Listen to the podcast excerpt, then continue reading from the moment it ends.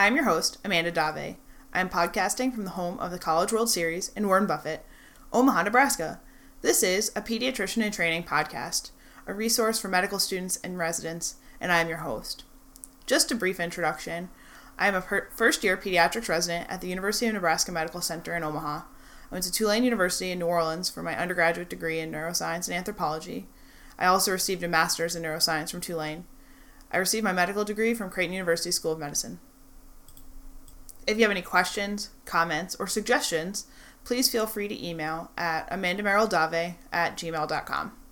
All right, let's get started.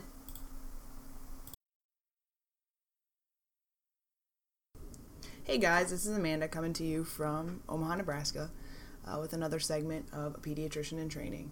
So today we're going to cover pediatric pain management. Uh, some categories of pain include somatic pain, visceral pain, and neuro- visceral pain, and neuropathic pain. Pain management has got to consider uh, biologic and psychological as well as social factors. So I'm sure y'all have experienced this where a kid is seemingly fine, but when mom gets agitated, then kid gets agitated uh, and description of somatic pain. So that's caused by injury or inflammation of tissues. Some examples of this include burns, lacerations, fractures, infection, or inflammatory conditions. When there's a somatic injury to skin or superficial tissue, uh, it's a sharp, pulsatile, and well localized pain, versus a deep uh, somatic injury will cause an aching, pulsatile, or non well localized pain.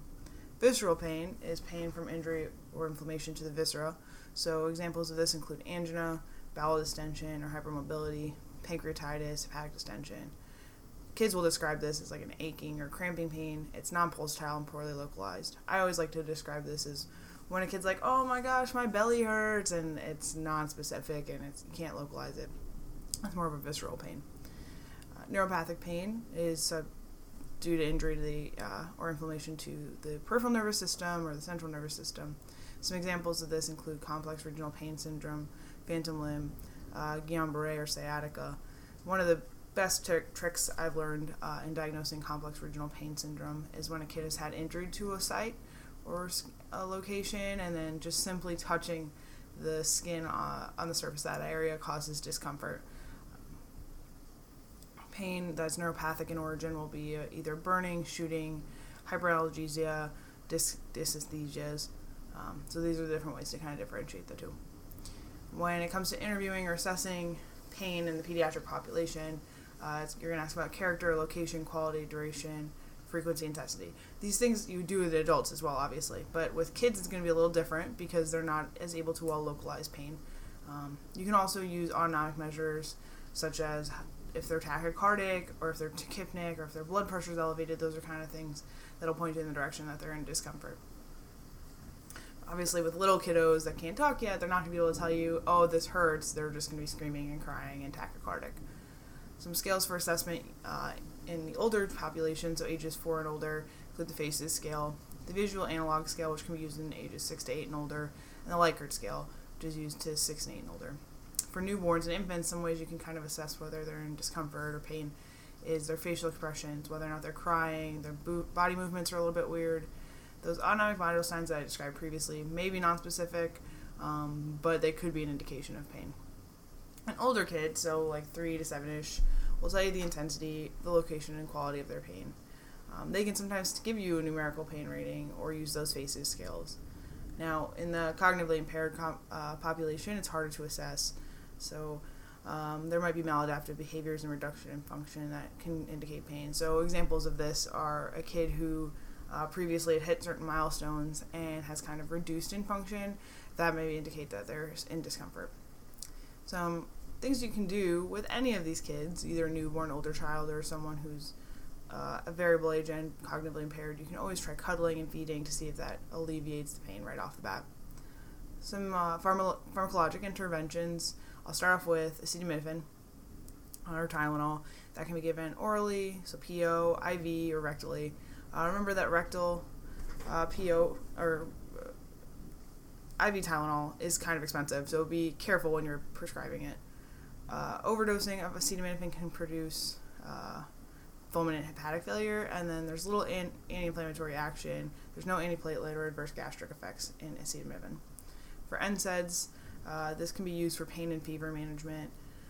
Ketorolac is available IV or intranasal for those unable to swallow PO. And the overall incidence of bleeding with NSAIDs is low, but in terms of overall or most common cause of mortality with NSAIDs, gastric bleeding is that most common cause. Aspirin, so that inhibits platelet adhesiveness and is used in the management of Kawasaki's disease most commonly. There has been a decline in use overall uh, due to concern for Reye syndrome. With respect to opioids, uh, this is a hot topic, so I'm going to go into it, but I'm not going to go crazy on it um, because a lot of this will be specific to your institution and where you're training. So the different forms of administration are orally or PO, rectal, oral transmucosa, transdermal, intranasal, IV, epidural, intrathecal, subcutaneous, or intramuscular. So there's a lot of different ways to administer opioids. Uh, historically, just to give you guys a little bit of context, so it's derived from that opium poppy or it's synthesized to similar structure and mechanism of action. The indications for opioids include moderate and severe pain, uh, acute postoperative pain, sickle cell pain crisis, or cancer pain. So the dosing should be titrated and individualized for the patient. The right dose is what relieves the patient with patient's pain with good margin of safety. Uh, frequency to prevent pain return prior to next dose. So basically, what you want to do is you want to give that opioid frequently enough that if the kid's in severe pain, you're giving it so that they don't have pain prior to the administration of the next dose. Uh, sometimes a PCA pump or continuous infusion can be prescribed to avoid PRN making. So it gives it takes a little bit of that uh, drive to have to write in every time a kid needs a PRN for opioids and kind of allows that kid a little bit of structure and pain management on their own. Um, morphine, hydromorphone, or fentanyl are some examples of opioids. Fentanyl is the first choice for severe pain. Now, remember some of the adverse uh, effects of opioids include respiratory depression, nausea, vomiting, itchiness or pruritus, constipation, and urinary retention. Um, so, I'm going to go into a little bit about some unconventional analgesic medications, including antidepressants, uh, antiepileptics, and neurotropic drugs. Depending on your institution and the attending, they might uh, throw some of these in. They're not necessarily FDA approved for pain management, but some providers have found really good results. So just be aware that that's something that might come up on rounds. Something I think is pretty cool, and I'm just going to discuss briefly, is non pharmacologic treatment of pain. Uh, the Pediatric Emergency Cases podcast did a really good job in his pain management module, um, describing some of the non pharmacologic treatments of pain. Basically, with kids, like you're to have to use pharmacologic intervention in some cases, but uh, if you can use other modalities, that might be better for the kid. So, some things you can do include distraction, yoga, massage therapy, acupuncture, hypnosis, and imagery, as well as physical therapy. So, these things can kind of shift the attention away from pain and alter pain perception. This is not just specific to the pediatric population. These modalities can be used in the adults as well. Uh, but with kids, you know, if you can avoid medication use, uh, it's pretty good. CBT or cognitive behavioral therapy is used for chronic pain, so that uh, modifies social and environmental factors. It gives you new ways to think about pain. Now, with use of pharmacologic and non pharmacologic intervention for pain management, parents and families should always be educated about the different uh, tools in our tool belt as well as different options available, be it pharmacologic or non pharmacologic. Parents and patients should be included in that discussion so that uh, they are part of the, the uh, decision making process. Okay, I hope y'all appreciated this uh, brief introduction to pediatric pain management. I'll come back later on in the year and kind of go back into it further in detail. Uh, remember, if you have any questions, comments, or you'd have suggestions for topics, please feel free to email me at amandamerildave at gmail.com. This has been a Pediatrician in Training podcast.